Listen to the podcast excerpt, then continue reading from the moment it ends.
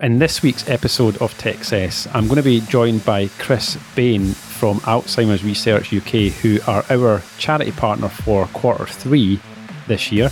And they were actually nominated by one of our new customers who is actually doing a charity skydive, and they recommended that we also partner with them too. And we've got Alzheimer's Month and World Alzheimer's Day coming up in September, and we'll hear more about that in the episode with Chris. So I'm delighted to be joined by Chris Bane from Alzheimer's Research UK, who's coming here to talk about all the great work that they do as our quarter three charity partner here at M3 Network. So, Chris, thanks for joining us. Uh, thanks very much, Mark. And obviously, thank you for choosing to support Alzheimer's Research UK.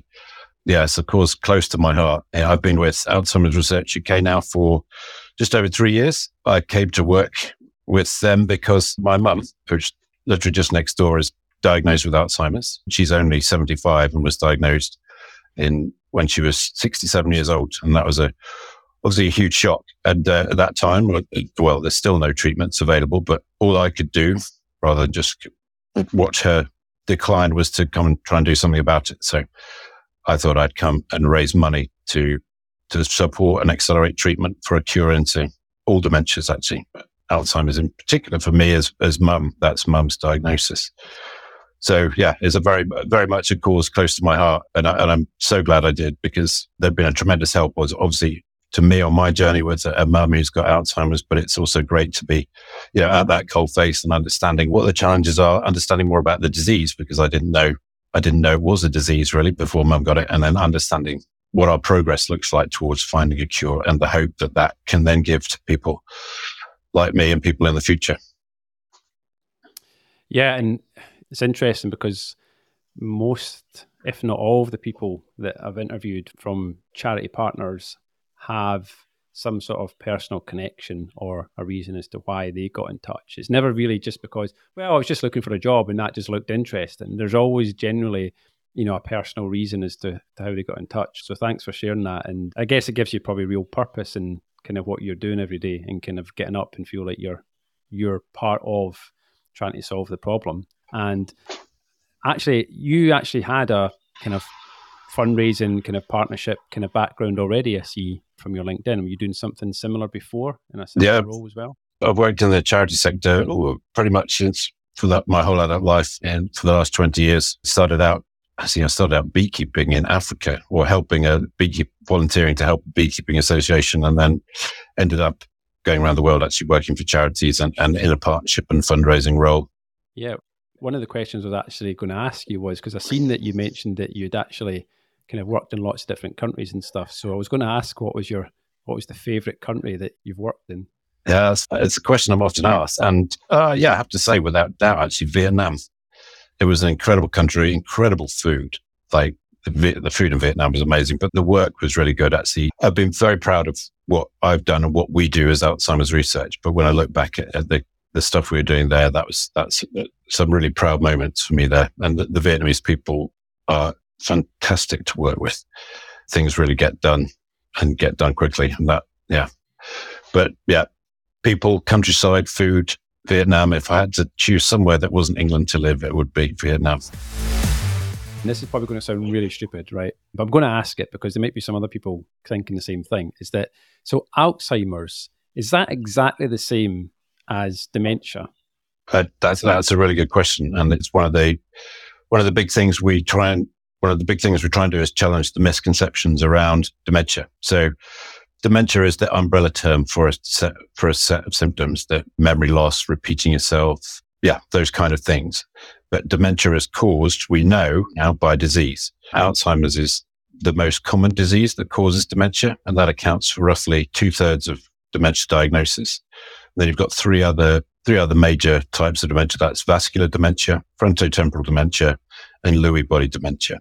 There are quite a few other sort of more rare more rare types of dementia, but the four main diseases that cause it are Alzheimer's, Lewy body dementia, frontotemporal, and vascular.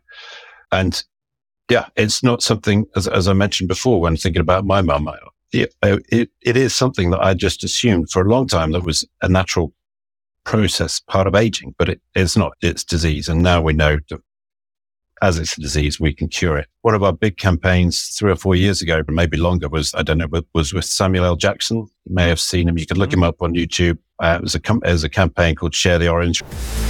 Too many of us think dementia is just a natural part of aging and that stopping it is beyond us. We're wrong.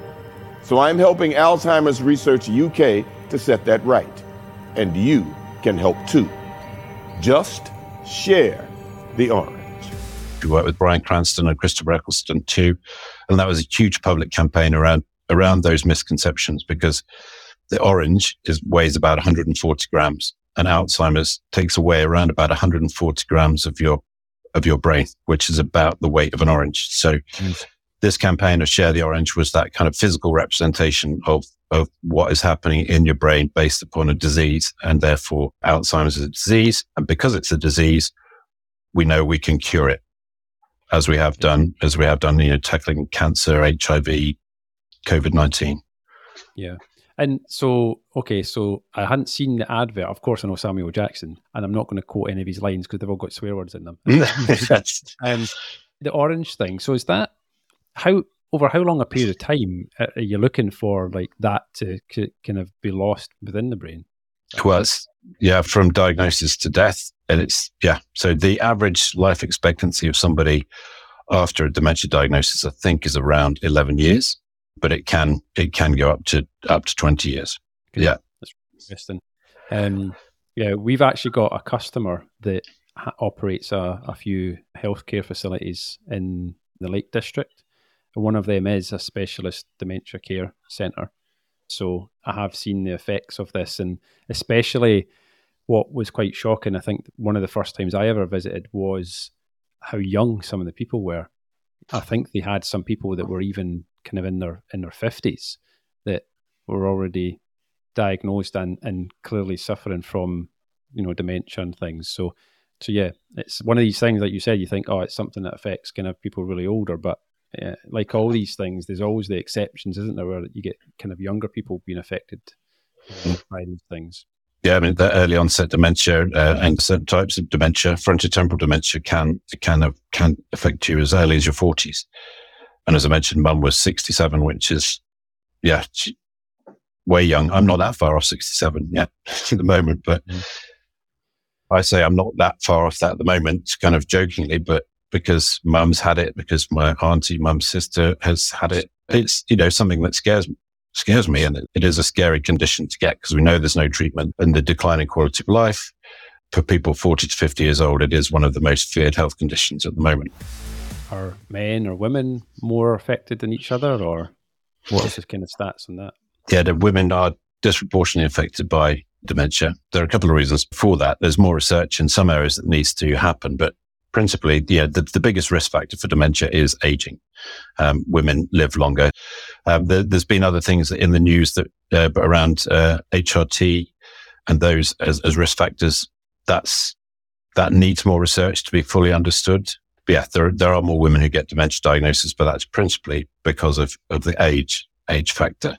But it also disproportionately affects women because women are more likely to be carers for somebody with dementia than men, so more likely to take time off work or more likely to not be able to work because they're caring for somebody. We're solely focused on finding a cure. I mean, that's why yeah. we exist for a cure. So we fund research across the UK for that purpose to accelerate our progress towards a cure. And we also will work, we'll fund work or research in prevention, diagnosis, because diagnosis is inadequate at the moment, and then treatment. So the drugs that we need for a cure. And wrapping around that is looking at is is looking at the health system working on advocating for changes in the health system so that when these drugs are proven mm. that they can be delivered, delivered as fast as possible to the patients who, who need them. You've maybe actually touched on one of the things I was going to ask, which is diagnosis. So how would someone would I guess it's maybe not the person themselves that would say, "Hey, I think I have dementia." Is it more likely to be their close family that think, "Hey, we should maybe speak to someone"? I mean, how does a diagnosis normally come about? That's it. That's that's normally it. I mean, I if I take mum for example, she's very clearly got Alzheimer's because she she can't do anything for herself anymore, but she'll swear blind that she doesn't. and she swore blind that she didn't when we took her for a diagnosis. It took it took about a year to persuade her to go in to see the GP to to discuss it.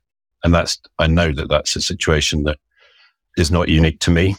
It does take a while to get that person to to come around to making the decision to go. Takes the family sometimes a while because you know I remember I remember when my dad said, "Oh, I think your mum's having some you know she keeps repeating herself. I think there's something wrong." I said, "No, I don't." You know, don't be daft, Dad. It's not. She's only sixty-seven. Just she's surprised the button. She still does Pilates and you know plays tennis.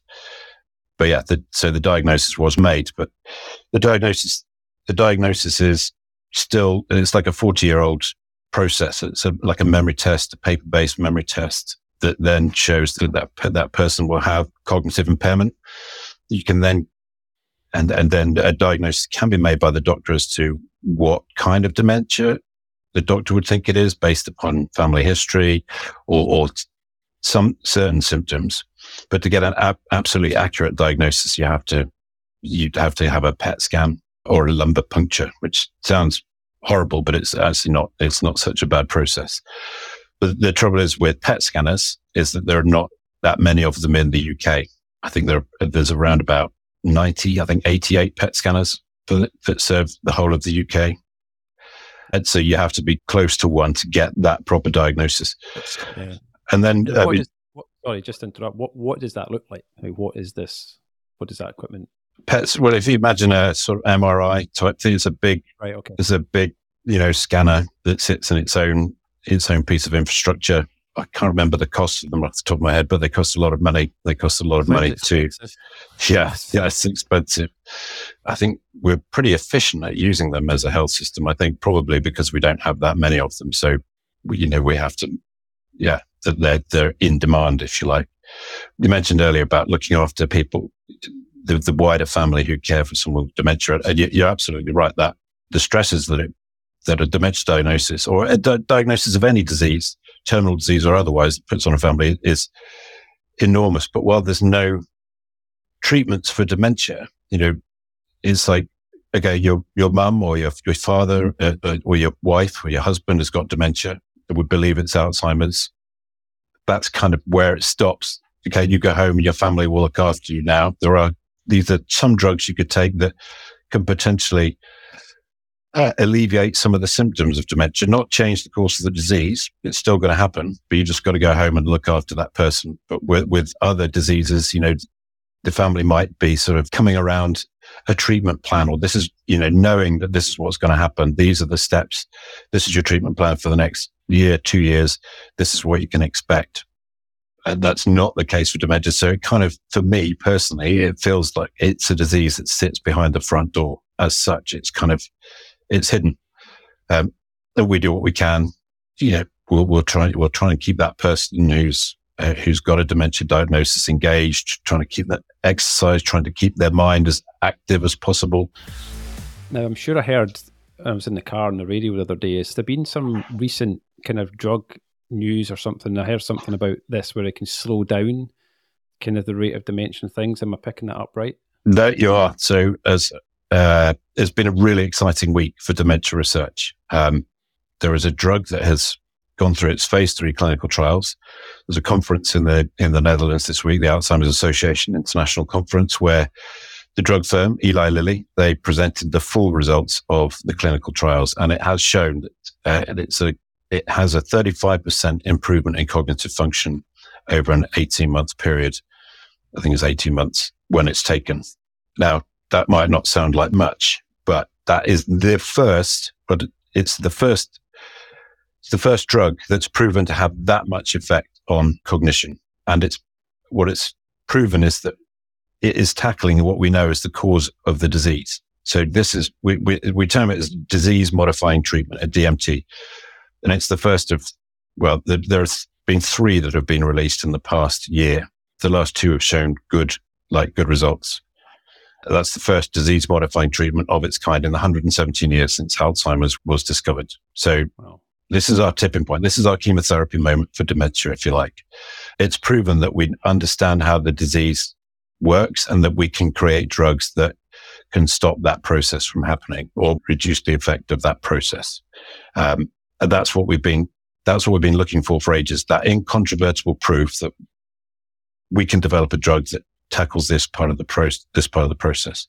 Um, and now that's, now we've got that proof point that's going to focus, uh, that's going to focus research on that.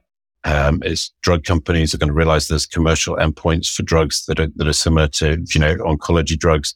And that, that means the research dollars in pharma companies will, should we expect be, you know, st- start improving, start increasing, which is something that we need because, you know, dementia research has been chronically underfunded for years. If, if you and your listeners would be uh, kind of want to know what that process is, I can explain a little bit more about that disease hypothesis. It's the first drug of its kind. It's not, it's not the silver bullet. It's not the cure. It's an amazing proof point. We know it works. We know it's effective. We know it will improve some people's quality of life, but it does, it has the most impact when dementia is detected early, earlier. So we go back to that point about diagnosis. Until we can improve diagnosis, we're going to be hamstringing the performance of that drug to people with dementia. And as we know from other diseases, it often takes a cocktail of different drugs, different approaches that target different systems to, to really find the cure. But it's so exciting. We now know that that cure is within our grasp. Within 10 to 20 years time, there will be treatments that are coming through that will improve people's lives, that will change the outlook of a patient with dementia so that it's not just behind a closed door. So the doctor will be able to say, I can prescribe you this. This is what's going to happen. This is how, how you're likely to improve. The, the interesting point you picked up about the, the underfunding and the diagnosis and stuff. So there's an article on the Daily Mail that said dementia cases in the UK are set set to soar, and they're predicting that. I don't know if you can back this up, but they were reckoned by, that by 2051 that 2 million people in the UK will be living with dementia by then. They also interestingly showed a map of percentage of population of people in the UK living with dementia. Now, seems to be around the coast and, and very much kind of down south where there seems to be. I don't know if there's any kind of whether you back that up. Is it does it depend on where people live, or just so happens that there's more elderly people living in those locations, or yeah, I, you know, I hesitate to make generalizations, but I think certainly in that in that prevalence around the coastal areas, that is because it's a, an aging population um, sure. that lives no, there. There's no reason that it's because you're living near the sea and like the sea's like you know more polluted, or there's any sort of there's no correlation to kind of anything. But you know. You'd expect it to be the other way around living by the sea because we know that one of the risk factors for dementia is air pollution, and you'd expect a coastal area to be well, I always go to the coast for bracing fresh air, right? Well, I mean, that kind of you mentioned earlier, covering like what can cause or what can kind of lead to dementia. Does what you've done twenty years ago, you know, does that affect things now in terms of increasing your your risk of these things?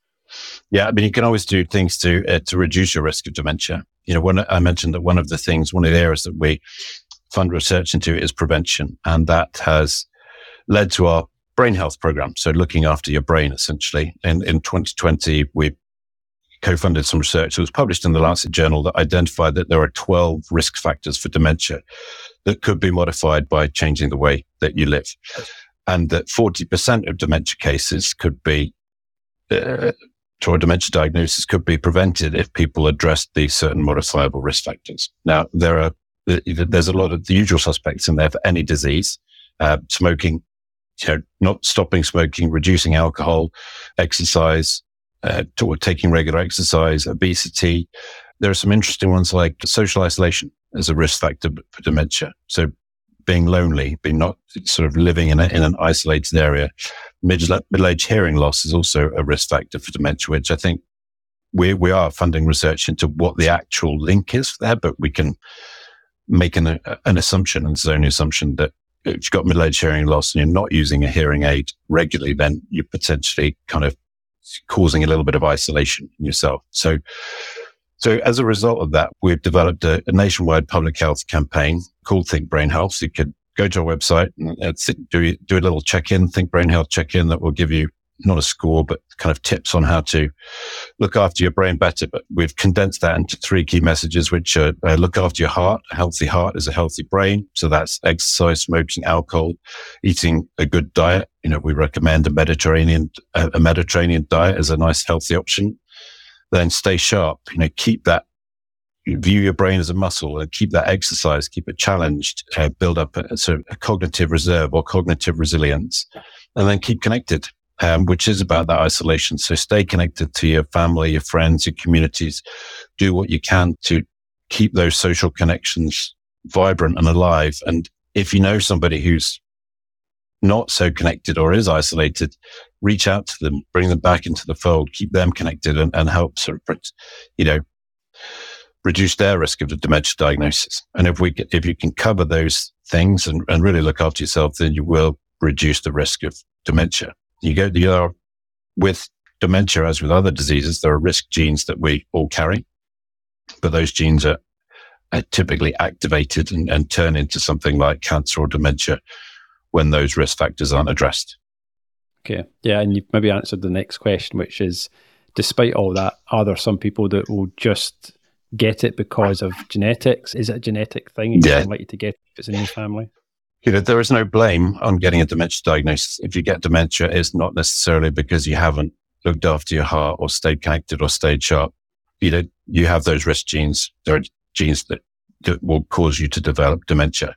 In terms of its kind of hereditariness, there is only, I think, 1% of dementia diagnoses are classified as hereditary. It's not typically something that's handed down. Frontotemporal dementia, you're much, much higher risk of getting, of that being handed down. I think that's at 30, that, that shoots up to like 35% of cases are hereditary. But no, there are these risk genes that some of us will carry more of and, and that would, that would turn into dementia at some point. Talking about money, because obviously we're here to raise funds and, and to yes. support the work that you guys are doing. Give us some ideas of, you know, what does fundraising mean? How is the charity funded and how, you know, if businesses, other businesses like us, if we are raising some money, what can that money be put towards and how can it help? Well, fundraising is obviously, obviously vitally, vitally important to us because we fund research and, and that research is at the cutting edge and sometimes in areas of research that companies wouldn't ordinarily be doing because it's risky. But those are the areas where we can, where the, the sort of the magic happens, if you like. But that doesn't, you know, when we say we're researching it, dementia is a huge disease, a global problem. It, it's, it's going to take a lot of money to, to move it forward. But, you know, that's, that doesn't all come at once. Every, every little, every pound that comes into the pot does good. I mean, one hour of research, for example, costs 20 pounds. So if somebody, a company, an individual was to run a bake sale or donate 20 pounds or, or, you know, get together for a run or a walk and, and you know, fundraise in, in a fun way, uh, 20 pounds will fund one hour of research. Uh, and I always, I've always liked to say that, you know, that one hour could be the magic hour, right? It could be the hour where that discovery happens and that major breakthrough happens. And yeah, and that helps millions of people. I think I've said this a few times that I've spoken to business owners where they think that you know if we're not raising a lot of money, then what's the point? Because you know they often see you know like celebrities and stuff will go and swim the channel and raise like ten thousand pounds or twenty thousand pounds. They think, well, we're not going to do something like that, so what's the point? But the point and the message I keep kind of saying to people is, you know, you you don't understand like you raising five hundred pounds here or a thousand pounds from doing some initiative within your business is does actually mean a lot because one, it shows to other businesses that you don't have to go and raise the big kind of you know record breaking sums of money and that small amounts do make a difference in charities. So yeah, so um, you've a, got a thousand small amounts is the same as one one big amount, and we love that kind of stuff. We have a network of regional fundraisers that are happy to go into businesses and uh, know, help with those ideas. It could just be, yeah, as I say, it could be a simple lunch and learn where we could come in and talk about dementia. But, uh, you know, we spoke about stats and prevalence earlier, and we know that, well, our sort of our latest, our most up to date stat is that if nothing changes now, then one in two of us is going to be affected by dementia, either by caring for someone with dementia, by a dementia diagnosis, or unfortunately through both. So that's, you know, that's half of people. That's half of a small businesses workforce and uh, half of the workforce in a small business is a, is a sizable chunk. So it is a cause that, you know, more and more people are aware of dementia, aware of know somebody with dementia. And it's a, I think it's a cause that's really resonating with a lot of people. Yeah, sure. And One thing I want to point out is that you know you guys are like really up to date because on your website when you're when you have the option to, to, to donate directly, you can actually donate via cryptocurrency. That's the first time I've seen, I think, seen a charity with a donate via cryptocurrency there. So if anyone's got any Dogecoin lying around that they, they want to donate, then then please go and do that. But yeah, I just thought I'd point it out because first time I've ever seen a charity with that. So yeah, you guys are bang up to date with all the, the modern ways for people to donate. that's I think that's been fairly recently, I see. But yeah, no, we're a, we're an innovative, groundbreaking organisation, of course. well, absolutely. I shared a post recently announcing obviously you guys as the charity partner, and I included all the kind of social media links and stuff in there. I always ask people kind of what is what's the best way for people to kind of either get in touch or to find out more about what you guys do. Well, obviously visit our website. Uh, I mentioned the Think Think Brain Health check-in before. That's a great way to sort of you know get that information. But our website is is our first point of contact. If you're a small business or a business who wants to get in contact, you can email us at uh, I think it's corporate at Alzheimer's Research UK.org or, or email me directly that's fine. But yeah, follow us on Twitter, follow us on Instagram, LinkedIn. That's where, you know, that's has been a super vibrant feed this recent week as we've been pushing forward all the announcements from the conference I made around the drugs and new things around blood based biomarkers as a diagnosis method. But yeah, and there's, yeah. Loads of ways to get in touch. You guys have actually got probably more social channels than what I've seen from a lot of charities as well. So you guys are obviously got a good social media team and people on the ball there. So uh, we're, we're very much sorry, we're very much breaking not breaking into, but uh, yeah, so they with the Twitch, the twitching community. You call them the Twitchers? well, they, they're, they're not they're not bird watchers anymore, but the Twitch, the streaming community is being super supportive of us, and that, that's yeah, that's great too. Thanks so much for your time, Chris. It's been good chatting with you. I've certainly learned a lot, and I'm sure people will learn a lot from this too. And yeah, go and check out the website. It's a great website. There's loads of stuff on there, actually. It's one of those sites you go, oh, I'll have a look at that. And you start reading, and then before you know it, it's like you know, spent like half an hour, 45 minutes just sitting reading about stuff. And really exciting that there's this new news about kind of new groundbreaking drugs. Great timing as well. And also, the last thing I was going to mention, which I think I mentioned in the post, is September is World Alzheimer's Month, isn't it? And then there's, there's World Alzheimer's Day. I'm going to really impress you here. And remember, it's the 21st. Yes. yeah. Yeah, 21st of September. So this is really good timing to kind of, for us at M3 to kind of promote this as well and to have you guys as our charity partner. And um, can't wait to see what our customers help us raise by the end of the quarter. So end of September, we'll kind of round that up and find out what we're going to be sending your way to help fund future research and things and see what else you guys going to do. So, so thanks very much again, Chris, and appreciate your time. Good stuff. Uh, I mean, I would just say before I go, if I may, that there that there's honestly never been a more positive or more exciting time to support dementia research, and and you guys are, are right there at the start of this momentous journey towards a cure. You know, when I started working for Alzheimer's Research three years ago, the hope was there. The hope was eternal, but it wasn't attached to any like major news like this. And when you think about supporting it, research, sometimes that's like, well, that's just money into research. We don't know what the endpoint is, but we do know there's an endpoint. We do know we can make this change for the the million people who've got a dementia diagnosis in the UK, and and though, well, certainly those in the future. So, yeah, it's super exciting time. I'm so glad you're on board and so glad you're supporting us. And you know, you're, you're part of this movement towards a cure, which is the one thing that we've all been searching for. So, you know, from the bottom of my heart, thank you very much for your support. I hope, I hope we smash it. Thank you.